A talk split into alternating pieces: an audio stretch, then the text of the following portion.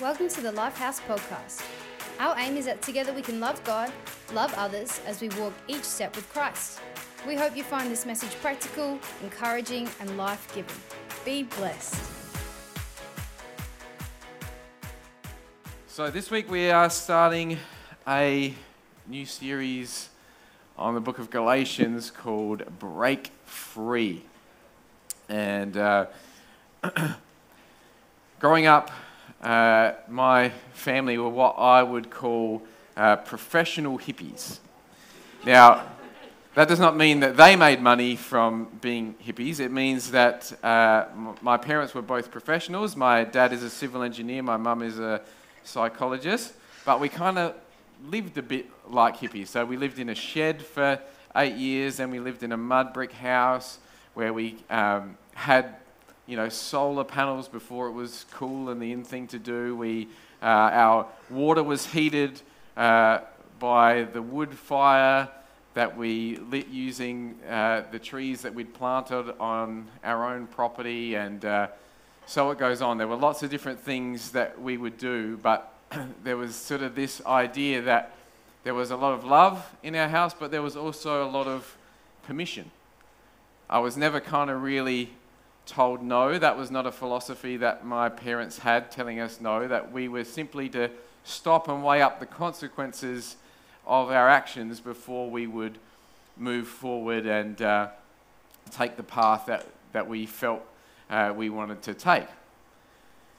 And so, as part of that, when I finished year 12, I had only just turned 17 uh, by the time I finished year 12, just a few days after my 17th birthday, I finished year 12. And uh, so it meant that then I had uh, several months off, three months off before I was uh, hopefully due to start uni.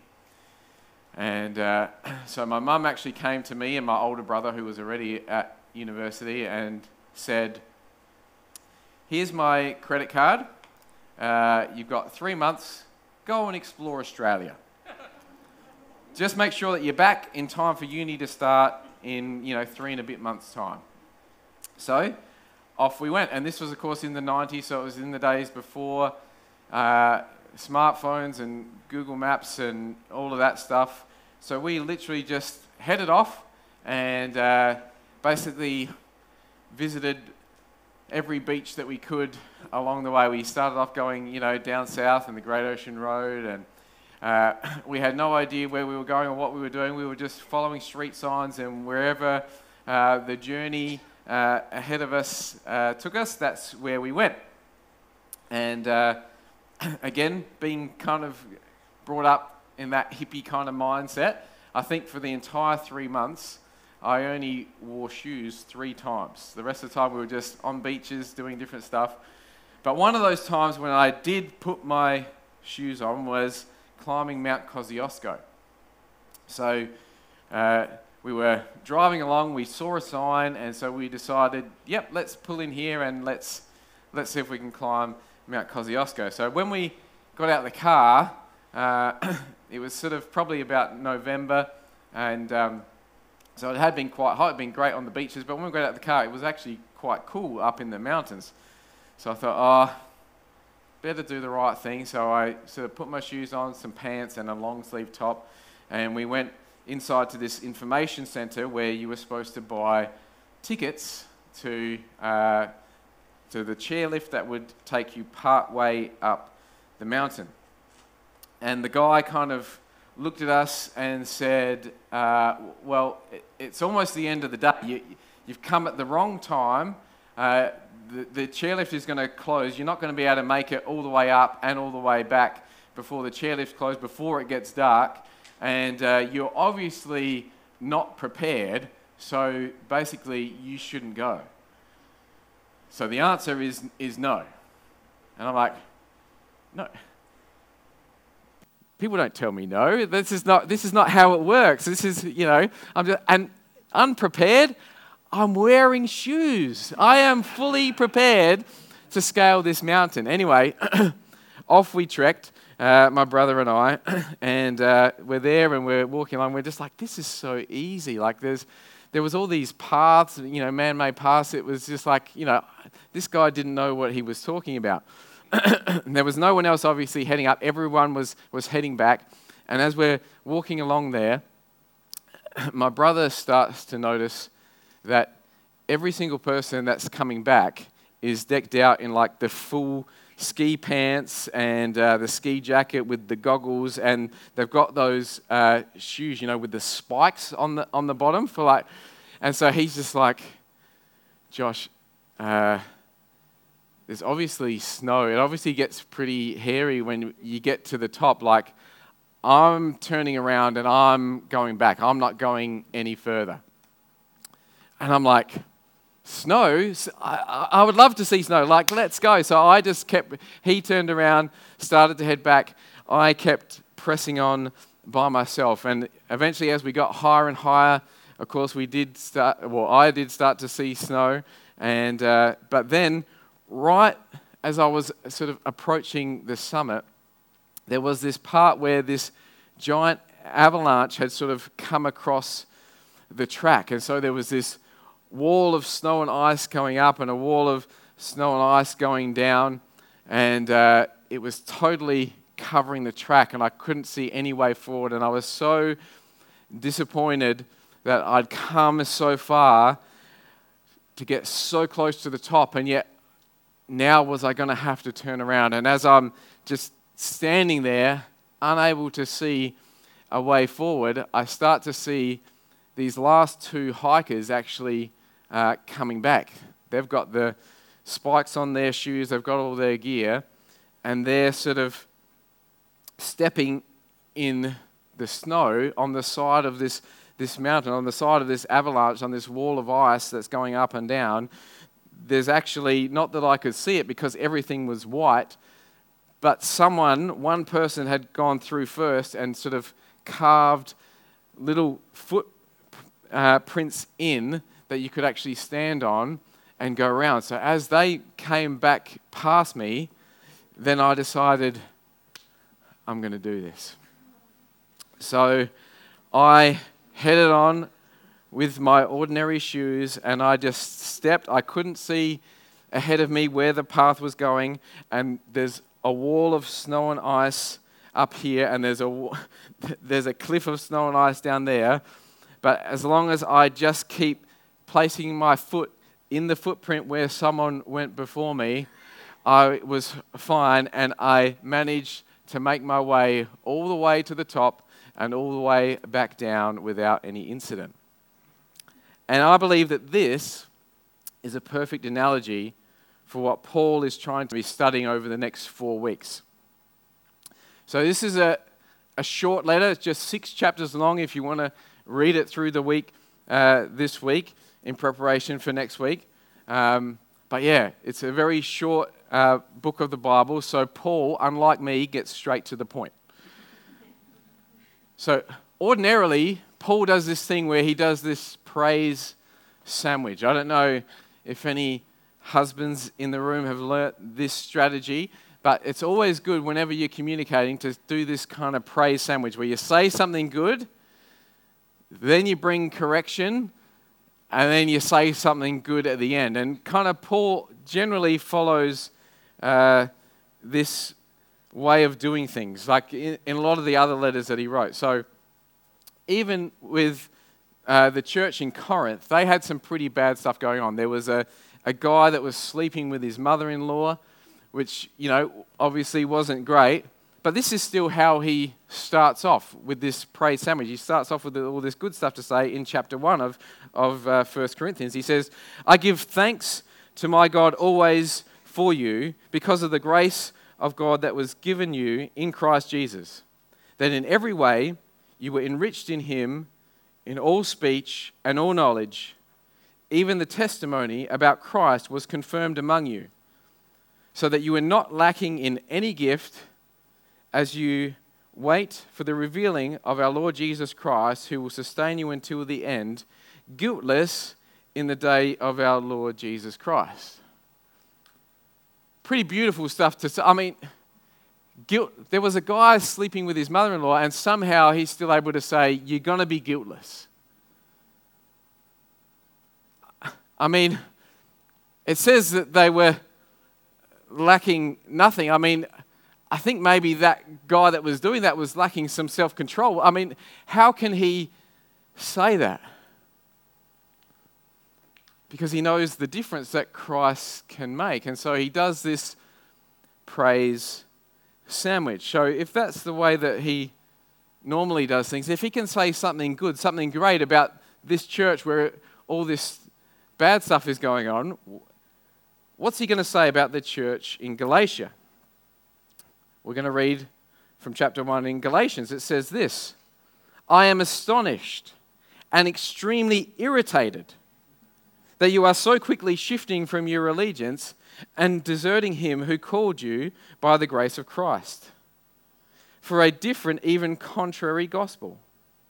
But even if we or an angel from heaven should preach to you a gospel contrary to that which we originally preached to you, let him be condemned to destruction.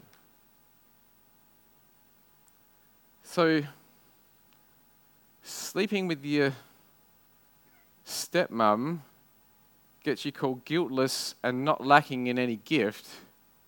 What must have been happening in the church in Galatia if Paul then is kind of saying they're going to be condemned to destruction and that they're extremely irritating?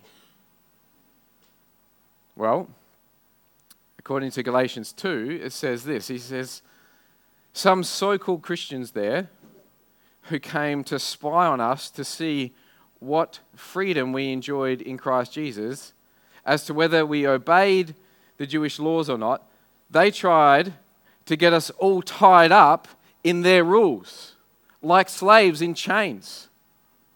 But we did not listen to them for a single moment, for we did not want to confuse you into thinking that salvation can be earned by being circumcised. So, the big thing that Paul was worried about was barriers to freedom. Rules, laws, following different things in the name of God, but that they're actually going to leave us bound. They're going to leave us enslaved. You see, rules and laws is often a thing that both ancient and modern churches are actually known for, isn't it? I mean, if you walk to, up to someone on the street and ask them, What's church all about? they would probably say, Well, they give you rules and laws to follow. Yet Paul is saying, This is going to lead you to destruction. I mean, on the surface, what, what they're doing is kind of nice because this whole conversation, the reason that this is happening is because there were a whole bunch of non Jewish people that actually wanted to join the church. And I mean, back then it was very much like a, this thing would happen where, you know, this country was against this country, and, um, you know, this country had this religion and this country had this religion, and the two would fight, and whoever could, uh, you know, inflict the most pain and the most damage upon the other, that was what, you know, used to happen. But here, we have these non Jewish people that are saying, we actually want to join your religion. We want to join what you are doing. So they're seeing the truth of, you know, what, what's going on, and they're wanting to change teams, for want of a better word. And the people of in the Galatian church are wanting to receive them. They're saying, yes, you can, you can come. Society is about. Come across. That, that's fine. Just one little thing that you've got to do. Just be circumcised, and uh, if it's off, you're in. And so, obviously, the, uh, the ladies in the group were just like, hey, well, There's nothing for us to do. Yeah, sure. Uh, no skin off our nose. Uh, that's fine. We, we'll do that. But the, the guys were probably like, doesn't it say in the, in the, you know, the eighth day? That's where, like, isn't there some kind of cutoff date for this? And they're just like, yes, that's what we're trying to arrange, a cutoff date. And once you have your cutoff date, then you're in. So, why is that such a bad thing that they're willing to accept them in? So, back to me on the side of the mountain with the wall of ice above me and the wall of ice below me. I had three options. I could give up and slide down the mountain. I could stick to that skinny little track, only as wide as a footprint. Or I could try to climb up the wall of mountain beside me. So we kind of know that the world likes to take the first option. The world kind of goes, I want to go fast. I want to go fast in life. I want to experience all that life has. I want to go fast, but I don't want to put any effort in. So the only way to go fast without putting any effort in is to go downhill. So downhill we go. Grab out your toboggans. It's going to be a great time. It's a race to the bottom, and it is literally a race to the bottom, isn't it? It's a race to the, to the bottom spiritually, it's a race to the bottom morally. They're in a race to the bottom as we slide down further and further into sin. The only problem is, is that the moment that you leave that narrow path and start to slide down, you start to gain momentum. You start to get faster and faster and faster and deeper and deeper into sin until we eventually get to this point where we feel as though we can't stop and the only place that we can end up is in the pit. So we kind of go, okay, well,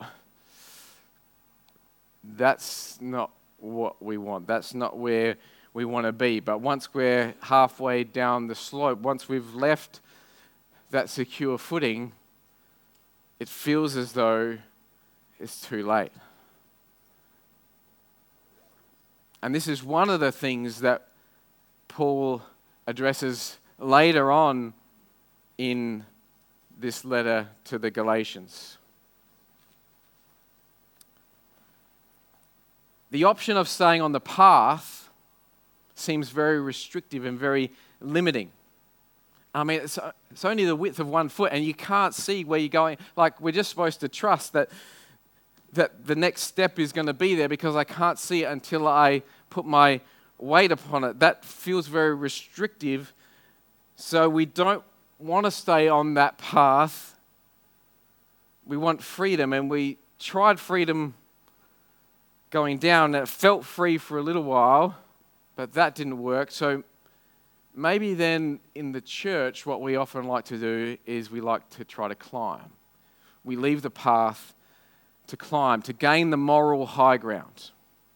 We think if I can just follow the Ten Commandments, if we just be good enough church attenders, if we tithe and read our Bibles, and if we pray, and according to the church in Galatia, if we just get circumcised, then we it's going to be okay. We're going to make it. We, have got this, this sign or this symbol, there's something that's there that means that we're going to be able to make it if we climb.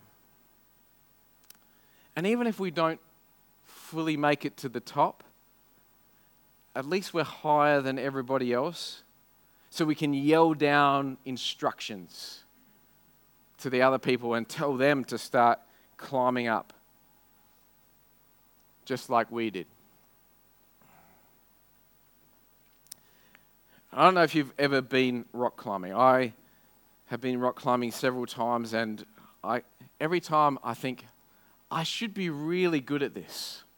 I, I can do this. Like, I'm, I'm pretty strong.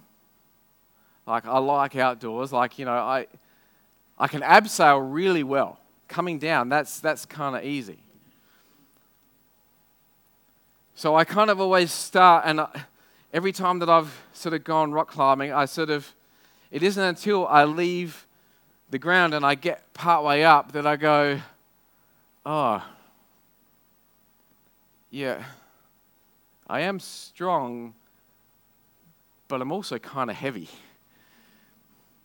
And I kind of got big feet that aren't good for getting into the small little cracks and, and crevices. And I've got Scheuermann's disease in my back, so I have no flexibility in my back. So I kind of get to this place where I'm kind of halfway up the, the cliff. And I don't know if any of you have been there before because I just keep trying and trying and trying. But if you've been climbing for a lot, you kind of get to this point where your legs start to shake. Has anyone ever done that before?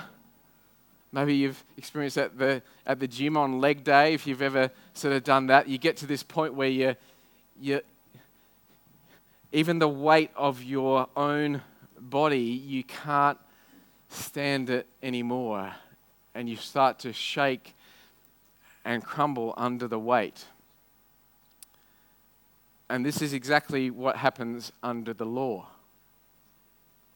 When we try to follow the law, when we try to, to climb the cliff of achievement,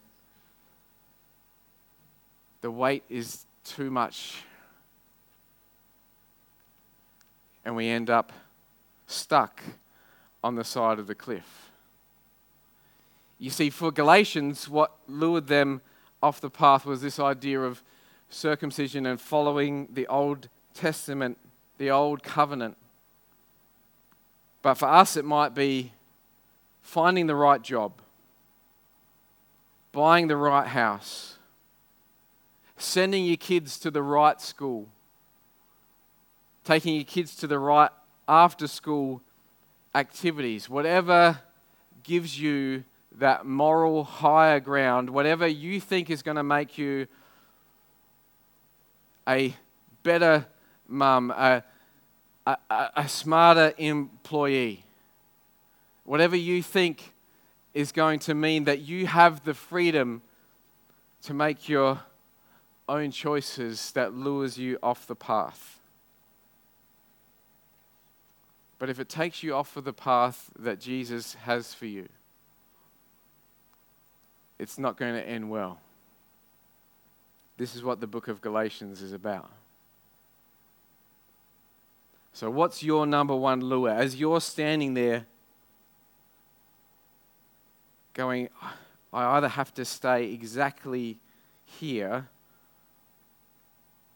or are you lured off by sin?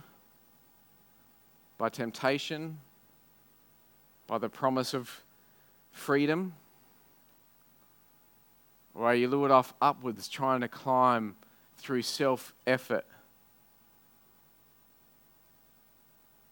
You see, because the thing is, is that you can climb and you can climb, and even if you make a hundred right decisions, if you put your foot in exactly the right spot a hundred times, it only takes one wrong foot. It only takes one wrong step.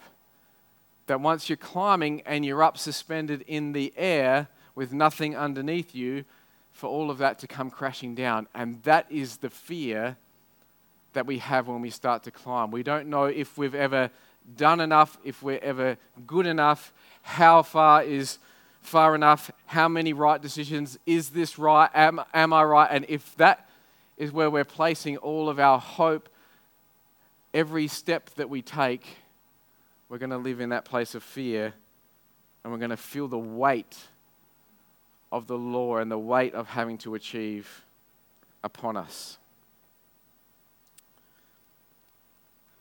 And this is how Galatians starts, warning us against this. Because the problem is, we all want to go our own way. because the path seems so restrictive. But the problem isn't actually the path. Rather than criticize the path or look for another path, we should be thankful that there is at least a way, that someone has gone before us.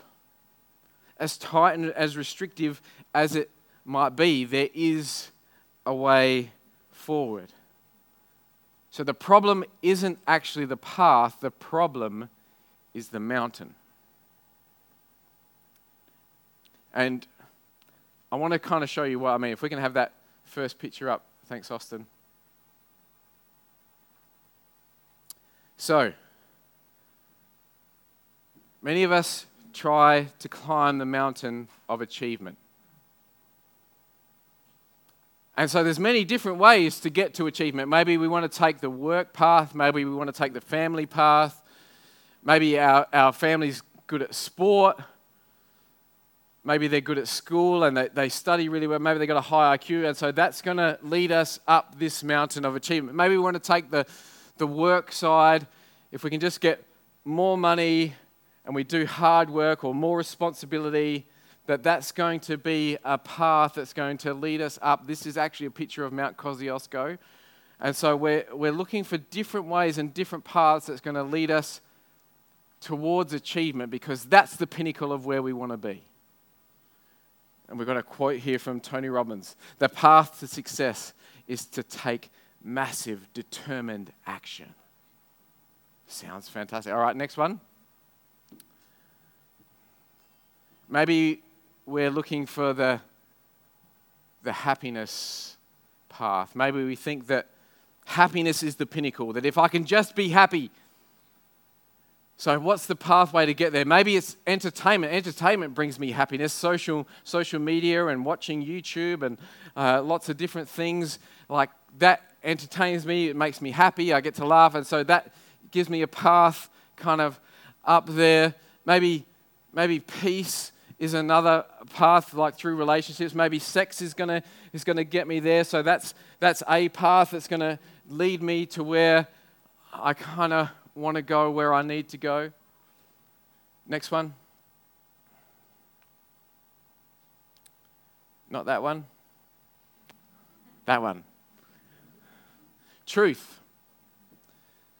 Maybe truth is the path that's going to lead us there. How do we get truth? Well, we could, we could watch the, the news, we could watch mainstream media, or we can go onto social media. Surely social media is full of lots of truth, isn't it? It's going to give us lots of different truth that we can make our way up. That that's a path.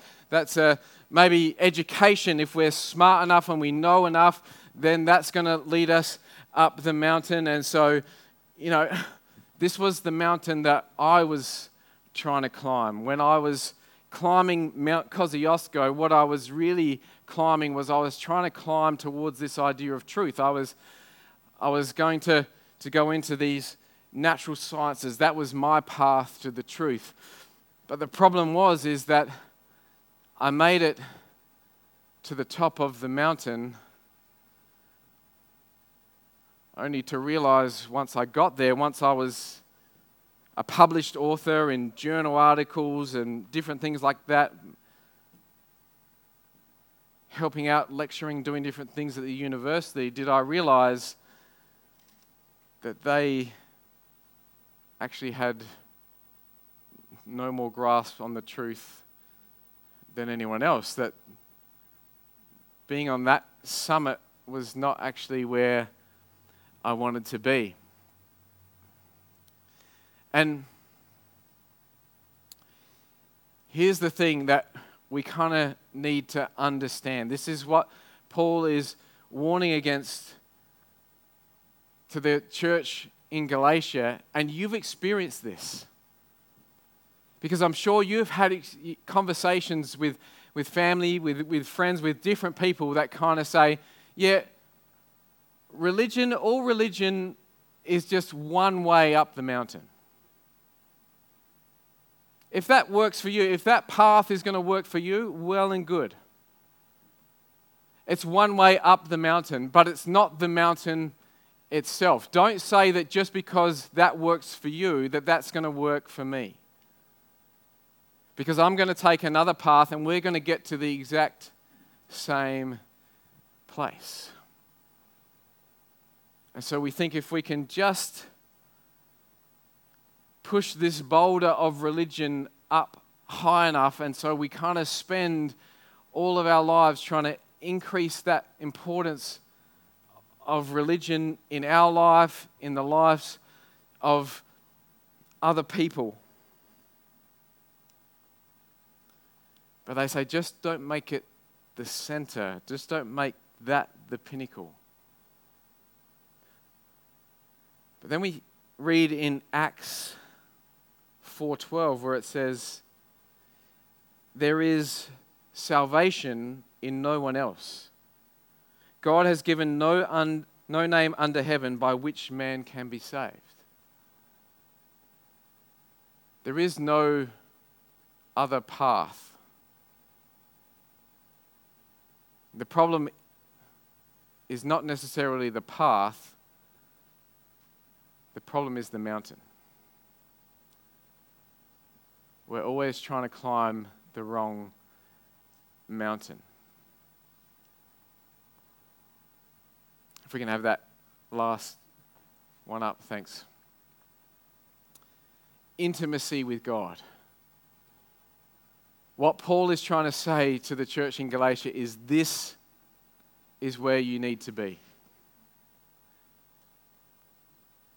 And it's not just a mountain that you have to climb up. So many people, so many Christians still try to think, okay, I need to get to intimacy with God. And they'd come out of that old covenant mindset where the only way to be intimate with God was to make sure that they followed all the rules, that they followed all the laws. That then, on that day of atonement, one of the high priests could go in and so maybe for them, they get to stand on the mountaintop, they get to stand on the peak. And so maybe a way to do that is while we're kind of waiting, maybe we'll get circumcised, maybe we'll follow the law, we'll do everything that we can because still where we want to be is intimacy with God. And so we kind of try to find a path up that mountain.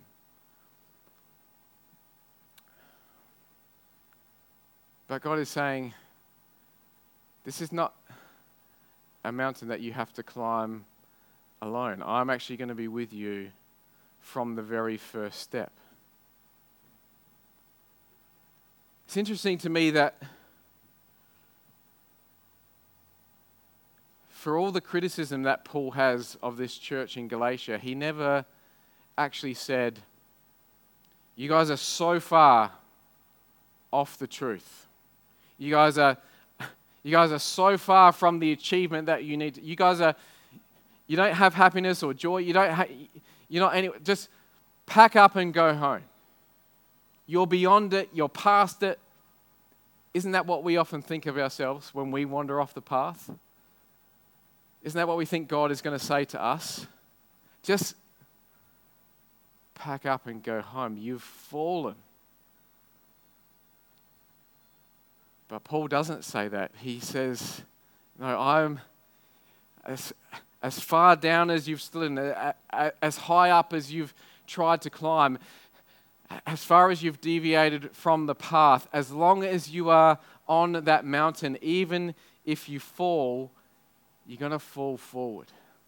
You're going to fall in the right direction. If you fall on that mountain, if you're anywhere on that mountain, you're going to be okay.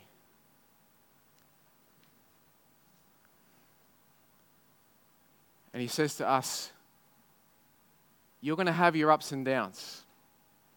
You're going to have your times when you slide. You're going to have your times when you climb and, and, and try to do it in your own strength.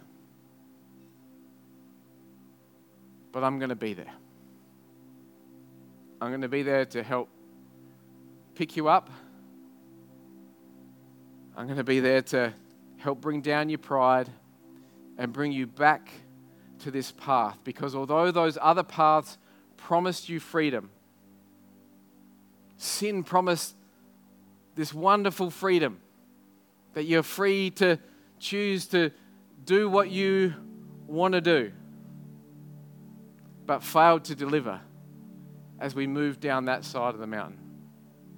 And then being a self made person and having the ability to, to make every choice the right choice and the freedom from the consequences of regret of going down the hill we kind of we climbed up with that promise of freedom but the weight was there and it crushed us. But god actually says the only path that you neglected that narrow path that was actually the way to true freedom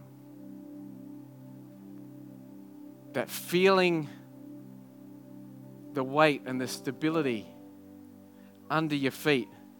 Even though you might not see the way forward, even though you might not know the next step, all you need to do for now is stay on that path.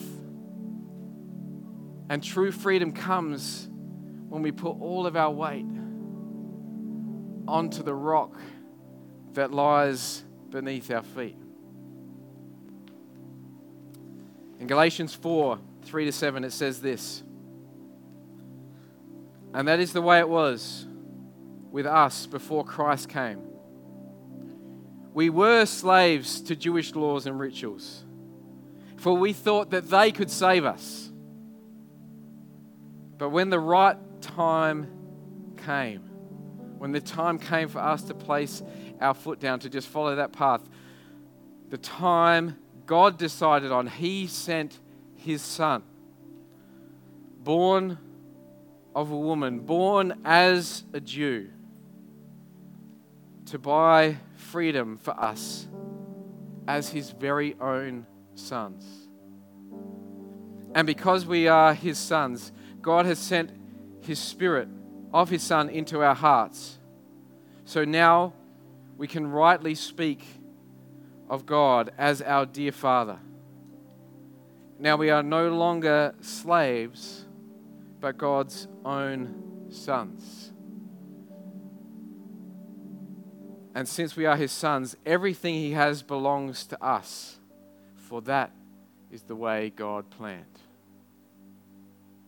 Slaves down the hill, slaves up the hill, freedom on that path.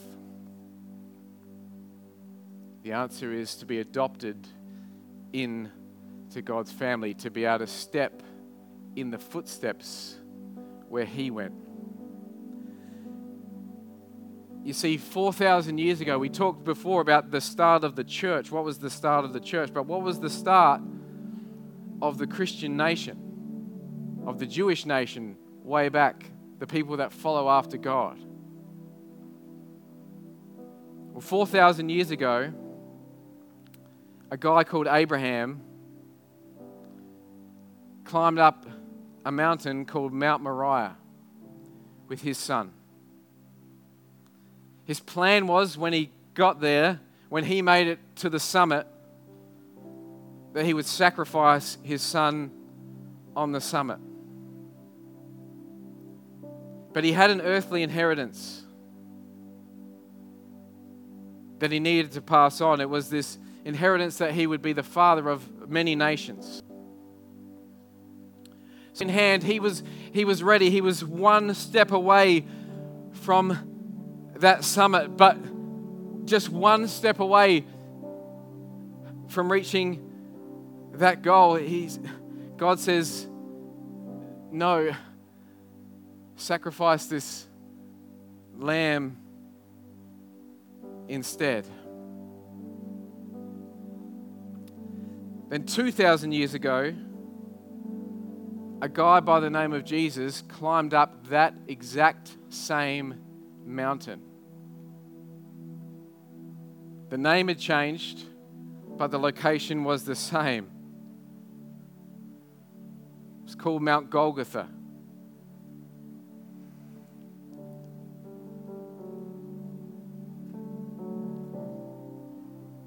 And he didn't have spikes on his shoes, but he had spikes shoved into his forehead. And he didn't stop one step from the end. He didn't stay his hand. God didn't stay his hand at that moment. He said, No. Just as Abraham had an earthly inheritance that he needed to pass on to the generations to come, that, that Jesus had an eternal inheritance that he needed to pass on to each and every one of us. And it was the freedom of not not having to slide down the hill into sin anymore, not having to not having to climb that mountain of achievement anymore.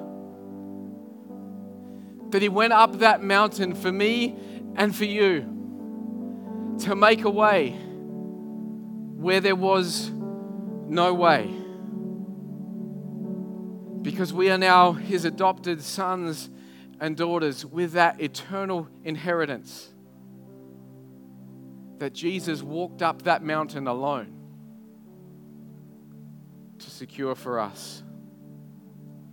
So that we are now free to follow in his footsteps towards that path to eternal life. Would you stand? And we're going to pray.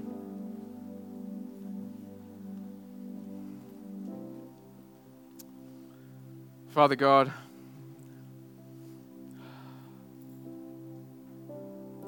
I know that many of us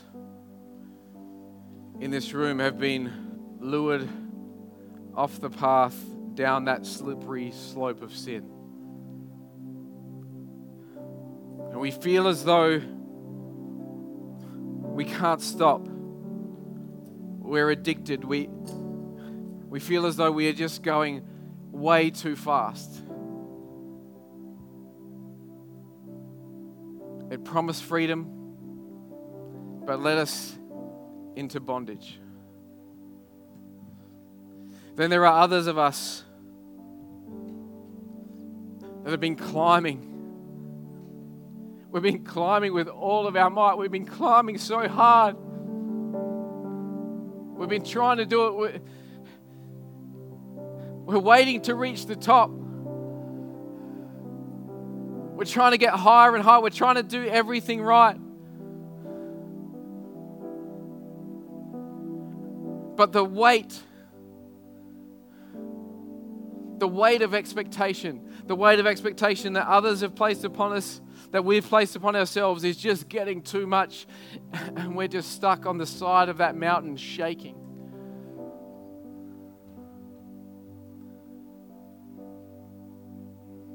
We went up there with the promise of freedom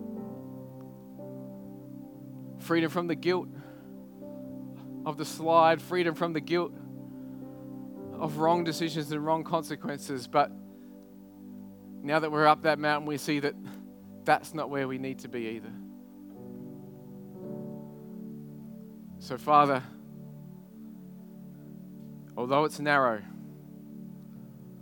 although we can't fully see the way forward. We choose this morning, each and every one of us, the path of freedom. The path that you took. Father, we thank you that you walked up that mountain alone and that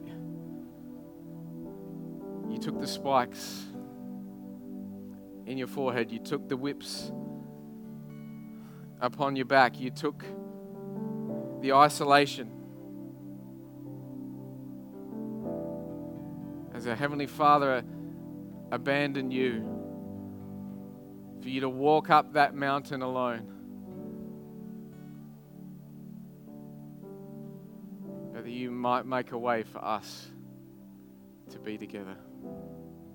Father, help us, each and every one of us, to live in this freedom today and every day.